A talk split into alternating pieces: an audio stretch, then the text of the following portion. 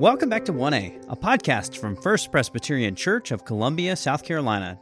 1A is a podcast designed to take a brief but in depth look at counseling issues from a pastoral perspective. Reverend Squires is the pastor of counseling here at First Presbyterian Church. This is the sixth episode on depression, where Reverend Squires and I take a look at the correlation between our personal sin and depression. If you have any comments about our show or a question about something you hear on this episode, please don't hesitate to contact us. You can find all of our contact info on our website at firstprescolumbia.org. If you would like to stay updated on when a new episode is released, download our app. You can do so by searching for the First Presbyterian Church of Columbia SC in the App Store of your choice. We hope this ministry is a blessing to you and those around you. Let's get to the conversation.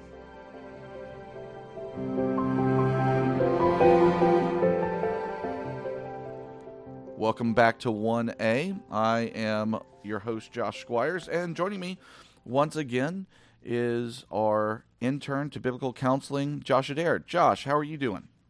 I'm doing well, Josh. Thanks so much for asking, man. It's really good to be back with you again to continue our conversation around depression. Yeah, uh, I'm looking forward. I, I, think you got a couple more questions for me, and, and then sure. we'll see uh, what questions other people have or other topics people want us to take. So, why don't you just tell us what questions you have for us this time around? Sure. So I thought, Josh, you and I have been talking in between the last two episodes we did, which just recap, we did what's the phenomenon of depression? How does Scripture acknowledge the phenomenon of depression? And then we particularly, these last two episodes, spoke about what is a gospel lens to depression look like? And we talked about the life and person and work of Christ and how Christ sees us in the midst of our depression. And we also talked about what is a what is a gospel pattern to move the depressed forward in a gracious way, in a way that our Lord would relate to them, that I thought was really powerful. But since then, you and I have had some conversations, and you brought up the concern, a tension that we've faced throughout these two episodes, throughout this whole series is how do we give counsel that doesn't end up like Job's friends Well, we realize the complexity that can arise from causes of depression in our lives? And the particular complexity I think you were talking about and wanted to address in this question was how is depression correlated with our own personal sin? Because that's an area that we need to talk about too. We can't acknowledge the fact that depression is a phenomenon that comes as part of a fact of living in a fallen world, apart from also acknowledging the fact that sometimes we, as fallen creatures, do sinful things that lead us to be depressed. Right. So, how does Scripture speak to the correlation between depression and our own personal sin? That's a great question. And yeah, so as we kind of looked back and thought through where we've been before in this series and, and where we want to go, that really came to the fore for me. Mm-hmm. You know, sin comes from really three places, and that's going to be Satan. He often mm-hmm. tempts and is the originator of sin. The world, the world itself does not know the Lord and therefore is a source of temptation. And then our own hearts. And so I, my sense was that I focused a lot on those first two and maybe mm-hmm. not quite enough on that last one to be able to say sure. that there are times when we act in a sinful way that then leads us to reap the benefits of that action, which include a depressive state. So, sure. For example, you have King Saul. King Saul oftentimes found himself in a very depressed state. He's almost, I mean, you hate to psychologize and foist modern day language or diagnoses onto ancient peoples, but he does have a sort of bipolar manic depressive sort of tendency. Yeah. And you will see in him that his depression when he is sad and overwhelmingly sad is often correlated with his sin when he does something against what Samuel would have told him was the right and righteous thing, what God's word through Samuel would have told him was the right and righteous thing, when he allowed his concern for his own personal glory, we think about how frustrated he was with David because of that little uh, ancient Near Eastern ditty. Saul ca- killed his thousands and David his ten thousands. and so, uh, you know, allowing himself to be concerned with his own reputation. Yeah, reputation and glory then led to him actually experiencing something of depression. And so I think you hmm. can see inside of Scripture that there are times in which, because we have neglected to kill sin, that that, that might be hmm. one of the first and primary ones. We know it's there, and we're allowing ourselves to be lazy. Allowing ourselves to be gluttonous, allowing ourselves to be hmm. lustful, allowing ourselves to be controlled by the fear of man. And we know that those things are contra to the way that the Lord would have us live. And hmm. yet we still allow ourselves to engage in those behaviors. And the result is that we find ourselves downtrodden and depressed. Or it hmm. might be that we are neglecting our spiritual health. We're not doing things like reading hmm. God's word, which is the manna for our soul, regularly. We're not able to worship. And I think we talked about this a little bit last time in this pandemic Sure. season. It's really hard for us to worship corporately, and therefore everyone's soul is slightly depressed. But in outside of those sort of seasons, people go through times in life where they volitionally, willfully choose to neglect the worshiping of God, and that can Sure. lead their souls to end up into a depressive state. Or they can become so enamored with the world and worldly things rather than the spiritual things of Christ that hmm. they find themselves depressed because the worldly things never ultimately fulfill or satisfy. The promises of the world will always be empty, and the promises of Christ will always be fulfilling.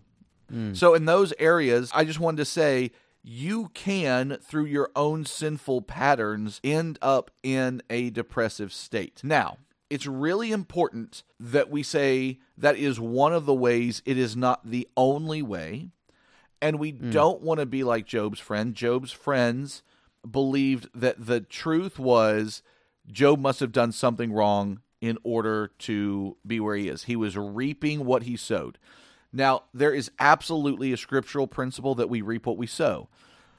But, and this is a Jim Packer quote when you take a half truth and you try to mm. make it a whole truth, what you end up with is a whole untruth. Sure. And so, if your entire paradigm is why is my loved one feeling depressed? Well, it's got to be their personal sin. They must have done something. So you need to repent and you need to stop doing whatever you're doing sinfully. Then you find yourself in the Job's friend category versus being able to say, well, maybe you're depressed just because your soul realizes it lives in a fallen world, worldly sin. Maybe it's depressed because it's under attack by Satan, a Satan originated sin or maybe it's because you yourself personally have engaged in sinful habits, and probably it's all three.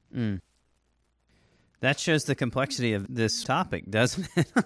It does. if that and, didn't make and you begin answers to throw your hands up and just wonder, it's just like, oh man. But go ahead. I'm sorry. No, no, no. It just that answers are are usually not simple because the Hmm. situation that yields depression is often not simple. Yeah, for sure. And two, I think you can especially see that in terms of becoming enamored with the world. A good example, I think, of that would be in Tony Reinke's book, Competing Spectacles. He writes of some Australian influencer on Instagram who went off the grid totally because she had become so consumed with constantly sort of beginning to curate her image through social media, so enamored with the affection and the love that she got from people just from posting pictures of herself and others that she realized she was enslaved to it. And she she couldn't eat she couldn't sleep like that continued for weeks on end and it seemed from her account in his book that she was discussing what seemed like a depressive state and so it's surreal to begin to see the way that our hearts are just so prone to this spiritual malady. Not that we need to be super concerned about it or constantly in anxious state over whether we're there, but it so broadens our definition when you work through those three categories that it helps us approach it with much more humility. Right. And honestly, I, I think, you know, one of the books that I have recommended a number of times, I probably recommended it here on just in this series, but Deep Work. That hmm. book really helps to show how social media I'm I'm not a Luddite. And for those who don't know what Luddite means, because the first time Derek used it, I had to look it up. Uh, a, a, Luddite is somebody who's anti technology, right? So a, Sure. a Luddite would be someone who doesn't have an email address, doesn't have a phone, doesn't text, doesn't have social media. I'm not, I'm not a Luddite. I actually like technology, was uh, a technology worker for a decade.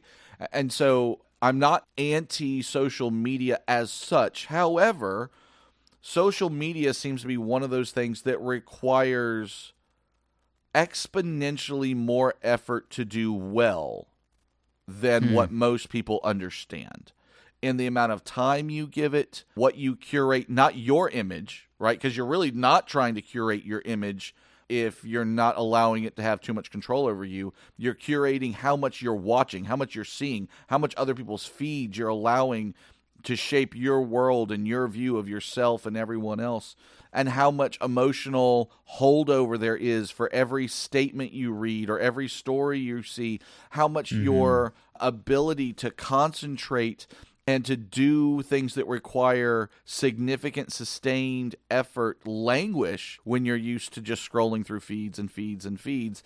And what you find is is that you're constantly numb as you just th- scroll through all these feeds looking for something to hmm. enrapture you for 15 to 20 seconds and you're exhausted numb and then depressed you know Mm. or even just the sense of obligation and ought that's created by the particular moments that are preserved in these different forms of media of one common narrative that I hear my friends working through as as they're on social media and doing different things in the digital world is constantly battling all the expectations of what their life should look like in comparison to all their friends around them. Right. Well, and another piece that you brought that up is how are you supposed to respond in a particular cultural moment? So a lot of people, hmm. some crisis will arise in our culture.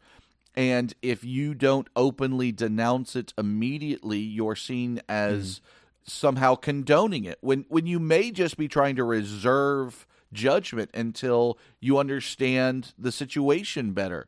Um, And so people feel a lot of pressure to make judgments, to openly air them in order that they might be seen as an agent of change, they might be on the right side of history, that they might be even just compassionate to their friends that are deeply affected by that sort of thing. When in general, before that, you just would have had time, A, to consider it, and B, you'd have had the relationships, genuine relationships to talk through it, be face to face, eye to eye, rather than just all online relationships where people cut each other off at the drop of a hat. You know, if you if you think Sure. X, that's it. You're no longer my friend. You know, Yeah, for sure. and and it's hard when that's the sort of mm. a relational emotional bullying that you receive and and I hope you're not one of the ones doing it out there to not end up depressed. Sure. And then even then, as you talked about the neglecting of our spiritual needs, the being the enamored with the world, it's easy to pick on social media. But for me, when I think of overindulging in some sense, you know, I think every single person has those moments where on the end of a day, it's been a hard day, and they're just like, I'm just going to go stand in my pantry for 10 minutes and down a bag of chocolate chips. right. Right. You know, it's like it- it it shows that we are susceptible creatures, but it also shows that our hearts just we look for and long for comfort, acceptance, power, control through these little things like food, through social acclaim, through Yeah. any of these different areas that it just shows you the way that idolatry can so quickly lead to our enslavement, can so quickly lead to us being in this place where we're not meant to be. And that's not to say that this is all the sole cause of it, but when I wake up the next morning and I feel a, a stomach pain and I'm sluggish the rest of the day because I downed a bag of chocolate chips from a stressful day the day before, that can become a pattern that just begins to overrule our lives. All that to say, it's amazing to see the complexity behind this, but also to know that sometimes it's not those things. Sometimes it is life in a fallen world.